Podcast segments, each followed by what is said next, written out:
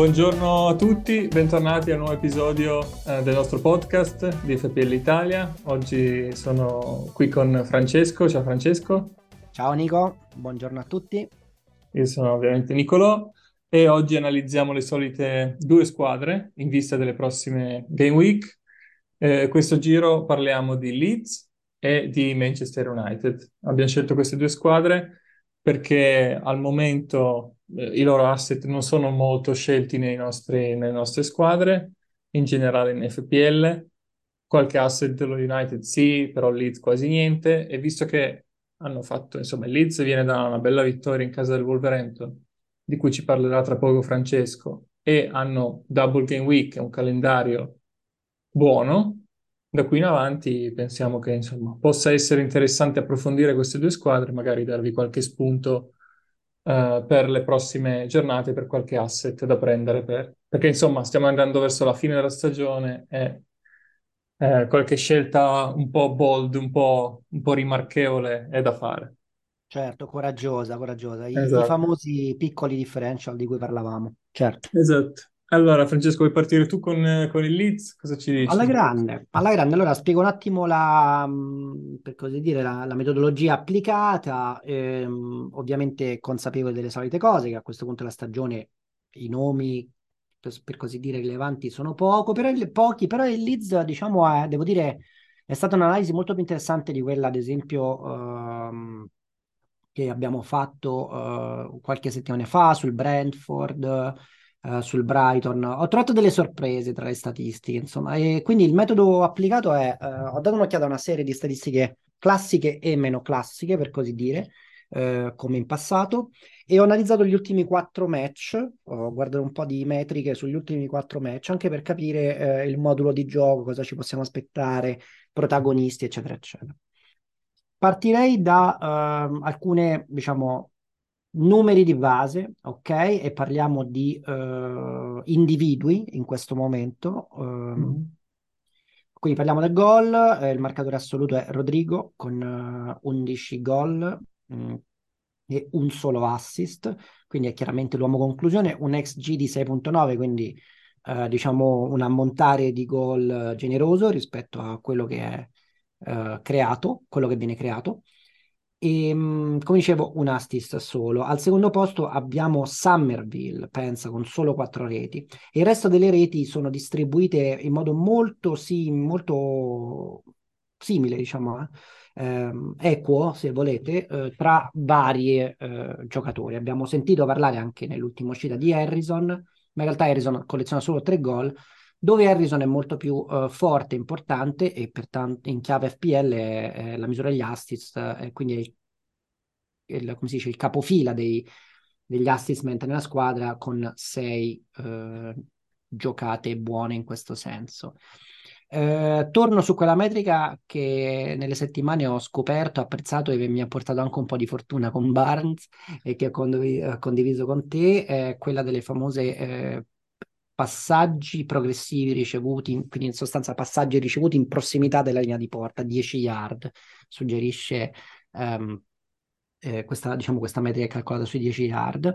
E abbiamo ancora Harrison che spicca in questo senso, uh, con 174 uh, eh, passaggi ricevuti in quell'area del campo nel corso della stagione. E se, per dare una misura di quanto questo è importante, ce ne sono solo il secondo arriva posto in questa classifica di Aronson che ne colleziona solo 120, quindi abbiamo 54 passaggi in più, insomma su 174 è un, praticamente un terzo più, mm, così a naso. Quindi queste sono alcune uh, delle uh, misure di massima. Um, altre cose che voglio dire su individui, quindi abbiamo già individuato inevitabilmente due nomi che sono importanti e menzionato un terzo nome che è quello di Rodrigo come marcatori. Eh, Rodrigo, Aronson e Harrison al momento. Ora, se vado a vedere un attimo le metriche di tiro per cercare, insomma, di capire un po' come se l'è cavata il buon Rodrigo eh, nel, nella sua corsa al gol, che, che, lo rende eh, ancora una volta primo con grande differenza, 11 reti. Ehm, sicuramente è colui che tira di più, ma anche una ottima efficacia dal punto di vista del tiro.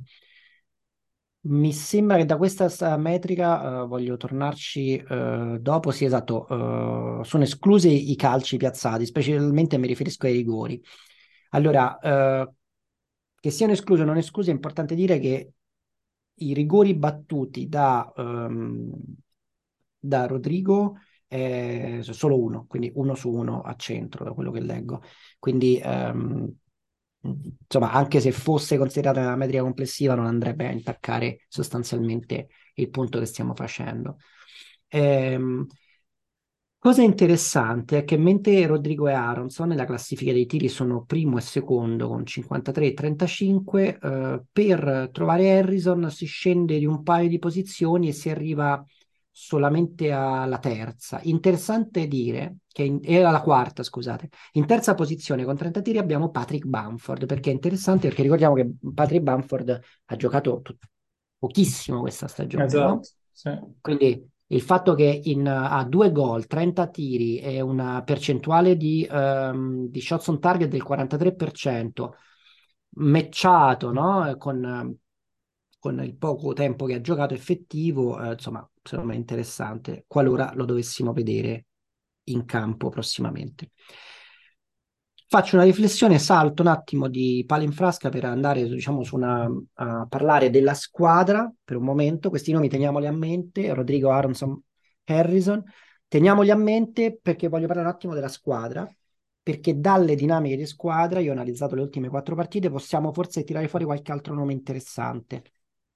Allora, um, partendo da uh, Wolverhampton con Leeds. Il Leeds ha, uh, insomma, un importante, un pesante 4 a 2 fuori casa. Interessante partire dal fatto che uh, l'ex G del Wolverhampton è 2-7 con due gol uh, totalizzati e quello del Leeds con quattro gol totalizzati è solamente di 1-6. Ok? Eh, in gol ricordiamo Harrison, Eiling, Nissen e Rodrigo.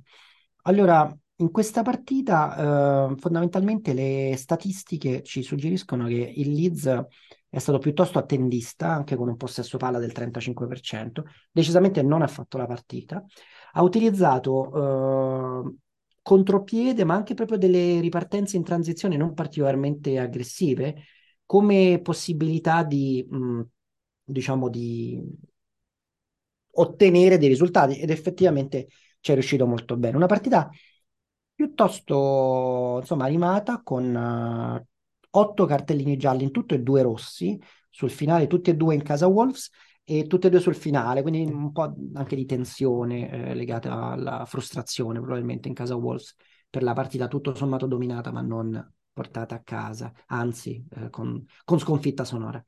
E, mh, quindi diciamo parliamo di una partita attendista e parliamo di una partita con un 4-2-3-1. 4-2-3-1 che è e lo voglio dire chiaramente, è chiaramente il modulo privilegiato in quest'anno dalla, um, dal, dal. Ok? Abbiamo Bamford davanti eh, nell'ultima uscita, eh, Jack Harrison supporta come diciamo esterno sulla destra, dietro Bamford e in dialogo costante con Bamford è Aronson, l'altro nome che abbiamo eh, condiviso, sulla sinistra abbiamo il connazionale Gnonto che ha fatto vedere belle cose, ma ci torno tra un attimo perché Gnonto probabilmente è un problema di, diciamo, di costanza da un punto di vista FPL. Ok, partita precedente, velocemente, un 2 a 2 con il Brighton, in casa ma per niente scontato. Abbiamo nuovamente un, un SG che sorride, diciamo, al, al Leeds eh, rispetto al risultato. Quindi il Brighton ha un 2-7 di XG e porta a casa due gol. Il Leeds non arriva a 1 di XG, fa un 0.9 e porta a casa due gol. Parliamo di una partita con una dinamica molto simile, attendista, con un 35-65% di possesso come split. Um, tuttavia, eh, come nella precedente partita, non ho toccato il punto dei tiri, ma il Leeds uh, riesce ad andare al tiro in queste fasi di ripartenza.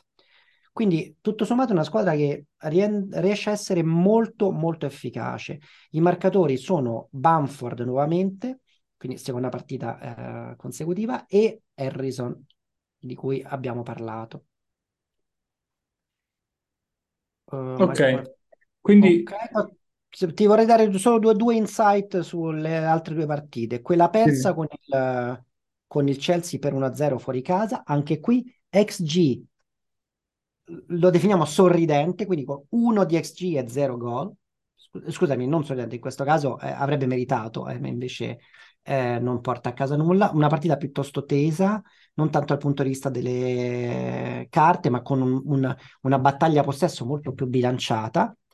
E il 4-2-3-1 nuovamente con, uh, come modulo, la, con l'unica differenza che Bamford non ha giocato. Ha giocato tutta la linea davanti, con l'eccezione di Harrison e Aronson, ehm, è stata cambiata. Quindi c'era questo uh, Rutter e Somerville sulla destra.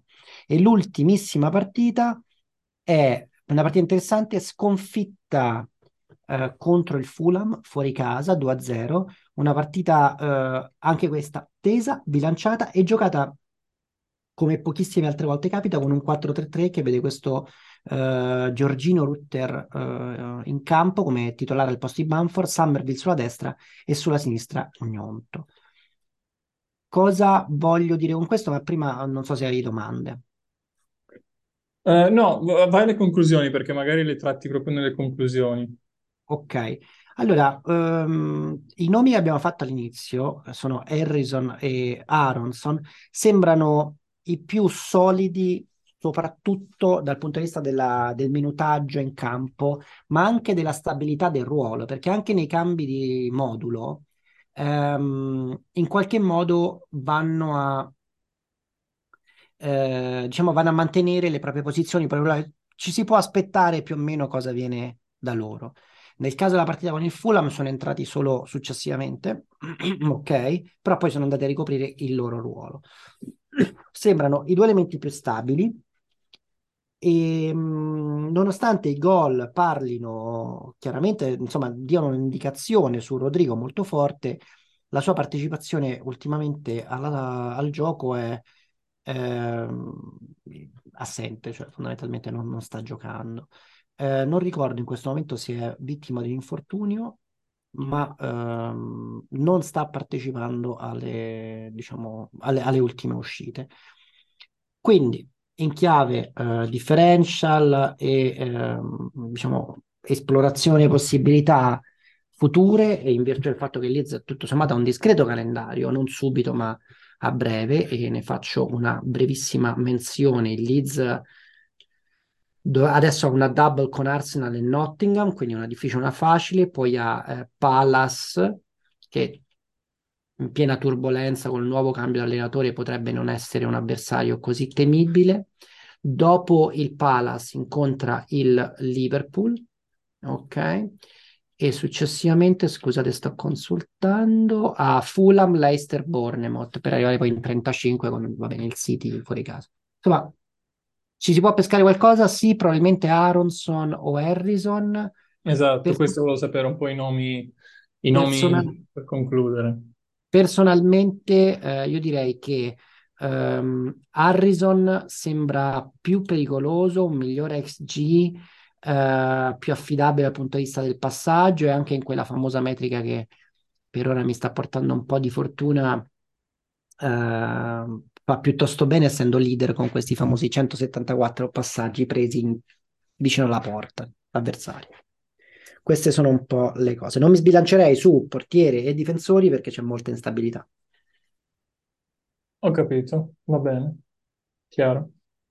Eh, pensi di puntare tu personalmente su qualche asset Leeds le prossime partite o, Io, o non? È una buona domanda. Credo di sì, come ho detto per Barnes, eh, Harrison è nel mio mirino, nella mia watchlist. Eh, devo capire esattamente quando inserirlo e mh, mm, per appunto cercare di ottimizzare questo fattore fixtures eh, e gioco. Uno dei motivi che è importante che io uh, diciamo, renda chiaro per trasparenza a chi ci ascolta e cerca una strategia, per cui per me Harrison è un asset che comporta dei rischi, ma interessanti è, è il prezzo di cartellino, che perché viene a 5.7, quindi è un centrocampista cheap fondamentalmente nella zona dei McAllister, per così dirci, per così dire, e, um, e per me il capitale potrebbe essere importante perché ho fatto la scelta di uh, rimuovere Haaland dalla mia formazione, mm-hmm. Alan, che avevo da quasi l'inizio, non l'inizio della stagione. Mm-hmm. E quindi lo dovrò, per la dinamica del mercato che tu conosci, lo dovrò ricomprare a un prezzo maggiore. Sì, sì. me andare a scavare, diciamo, un po' di budget in alcune transazioni è importante, quindi è assolutamente il mio mirino, devo capire se, ecco, adesso lo posso dire, insomma, diciamo, il mio primo target è il proprio Barnes, perché l'idea era quella di portarlo dentro per alcune settimane, se riesco a trovare uno swap perfetto tra Barnes e Harrison, risparmio un milione secco che mi permette Alan e anche qualcos'altro. Eh, sì, sì, sì. Ah, sembra un buon piano, sembra un buon piano. Dite Bene. Ehm, passando allo United. Allora, lo United l'ultima game week non ha giocato perché ha avuto la partita di Coppa eh, in cui ha vinto col Fulham e rimonta, è stata un po' una partita thriller perché fino al settantesimo sì. perdevano. Um, però motivo per cui analizzo lo United è che ultimamente molti hanno giocato le wild card, si sono liberati di giocatori dello United, da parte Rashford. E um, quello che si vede adesso è un po' un, un giro di queste partite. No? Lo United torna ad avere double game week, per esempio la prossima, e anche ottime partite sulla carta. Per esempio, dopo la double game week c'è l'Everton, al Nottingham Forest, poi al Tottenham, poi l'Aston Villa, poi il Chelsea in realtà, eh, in mezzo, però non l'ho citato per un motivo eh, che adesso vi dirò. Eh, altre squadre invece iniziano ad avere partite più complicate. Uh, per esempio l'Arsenal avrà adesso il Leeds, non avrà double game week, e poi nel giro di poche settimane deve affrontare Liverpool, West Ham, Southampton, poi Manchester City, Chelsea, Newcastle, quindi tutte le prime, diciamo, sia Liverpool che City che Newcastle, tutte fuori casa, tra l'altro, quindi partire sulla carta è difficile. Um, quindi l'idea è analizzare lo United per capire un po', ha senso togliere qualche asset e prendere quelli da United, magari muovere da Arsenal a United. Ehm, allora ho dato un po' un'occhiata. Uh, le ultime due partite di, di Premier che hanno giocato sono un po' poco indicative, perché uno è stato il 7-0 subito contro il Liverpool, che quindi insomma si può catalogare in partite che succedono una volta ogni 30 anni. letteralmente, letteralmente. Esatto quindi, quindi non, non, l'ho presa come campione. E l'ultima, eh, quella col Southampton, in cui sono rimasti in 10 eh, nel primo tempo, quindi hanno giocato gran parte della partita 10 contro 11, quindi insomma non una partita standard, diciamo. E comunque ho deciso di prendere questa eh, come ultima di Premier per, per capire un po'. Eh, lo United allora ovviamente ha subito eh, dal Southampton. È stata una partita abbastanza equilibrata, è finita 0-0, ma il risultato più giusto forse sarebbe stato 1-1, guardando gli expected goals che sono 0.86 contro 1.11. Ehm, però quello che è interessante è che mh, mm, in termini di expected goals per i giocatori dello United hanno creato poco. Uh, I più coinvolti sono stati Shaw, Varane e Rashford come expected goals uh, involvement, quindi tra assist, somma di assist, expected assist e expected goal. In particolare Shaw è stato il più coinvolto. Um, questo lo voglio sottolineare perché a parte il 7-0 eh, subito, le altre partite comunque lo United è riuscito a fare clean sheet, quindi non ha subito gol contro, eh, contro il Southampton, quella prima non ha subito gol contro il Leicester, vinta 3-0. Quella prima ancora ha vinto 2-0 fuori casa in casa del Leeds. Quindi contro queste squadre, diciamo sulla carta debole, riesce a tenere, a tenere il clean sheet. È chiaro che, come per esempio il nostro follower Antonello, che è tifoso dello United, dice spesso non si fida molto della difesa dello, dello United in generale, però i risultati, insomma, sono dalla, dalla loro. Quindi in questo senso, secondo me, prendere uno show potrebbe avere un senso. Mi permetti eh, solo una nota, Nico? Questa è molto interessante, tra l'altro era una delle mie curiosità, perché io, uh, come tu hai detto, rientro nella casistica di quelli che hanno tenuto solo Rashford, ok? Però mm. sta guardando a chi portare dentro così. E come parte della wild card, io ho portato dentro, ad esempio, mi serviva Zinchenko, cioè un, un chip defender dell'Arsenal, e poi ho Ben Mi come molti altri. Esatto. Gi- giusto per dire che eh, il gap tra Ben, tra ben Mi e Luke Shaw è, di, è solo di 0.2. questo Esatto, momento. forse anche Mm. 0.1, forse, non vorrei Forse, oh, dire... forse, scusami, forse io ho la visualizzazione, Ah no, certo, 0. Ah no, no, no, forse hai ragione. No, è 0... Ah sì, è, è 0.2 in teoria, esatto, sì, però se l'hai comprato a 5 è solo 0. Cioè è esatto, 0.1, ma se l'hai comprato a 5 è 0.2. esatto, esatto, la, la visualizzazione. Scusa, volevo dire questo perché appunto per chi comincia a pensare come muovere i pezzi, eh, eh, non è così complicato portare Shoin. Io credo tutti avremo un, un, un assist in difesa senza dover rinunciare ai trippier o cose del genere. Tutto qui, scusami. Esatto, no, ma infatti ho fatto bene a citarlo perché appunto proprio un cambio che ho pianificato è quello di prendere show per me, eh, prossima game week, perché appunto penso che lo United possa ten- ottenere dei clean sheet. Ehm, guardando poi alle statistiche di squadra, negli ultime quattro partite eh, che hanno giocato, hanno avuto uno- una buona somma di expected goals, quindi sono sesti in Premier League per expected goals nelle ultime quattro partite, incluso il 7-0 di Anfield, quindi eh, diciamo tre partite e mezzo, vogliamo tenerci un po' più, un po' più larghi, hanno sette expected goals e quattro expected assist. Quindi in quattro partite vuol dire quasi due gol a partita expected ehm, e un assist a partita. Quindi come asset offensivi sono interessanti. Ma questo, diciamo, si sapeva, non c'è nulla di nuovo. Quello che mi sono chiesto è, e che secondo me, che leggendo anche un po' nella community di Twitter, molti stanno, stanno valutando, è se fare il cambio Saka con Bruno Fernandes. Eh, quindi, al di là dell'avere Rashford, al di là dell'avere un potenziale difensore, Shaw, Varane, eccetera, ha senso avere tre asset United e eventualmente, se avere tre asset United, eh, ha senso eh, liberare Saka? Allora, sono andato ad analizzare un po' eh, i dati per comparare Saka e Bruno Fernandes. Li ho comparati prendendo le performance di Saka e di Bruno Fernandes nel girone di andata contro le prossime avversarie. Ehm, da un punto di vista di calendario, se uno guarda solo il calendario, ha senso, perché lo United la prossima partita, la prossima game week ha due partite, l'Arsenal solo una, e poi come, par- come calendario gli avversari dello United sono sempre più facili degli avversari del- dell'Arsenal, fino alla game week 35, almeno.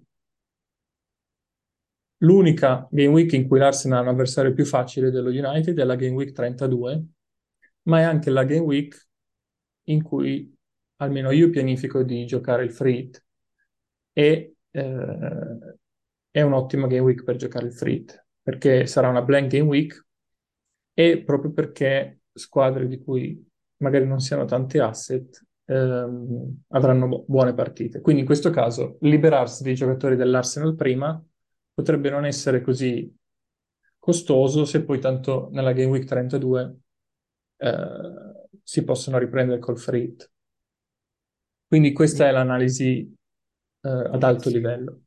Molto bello, molto bello, grazie.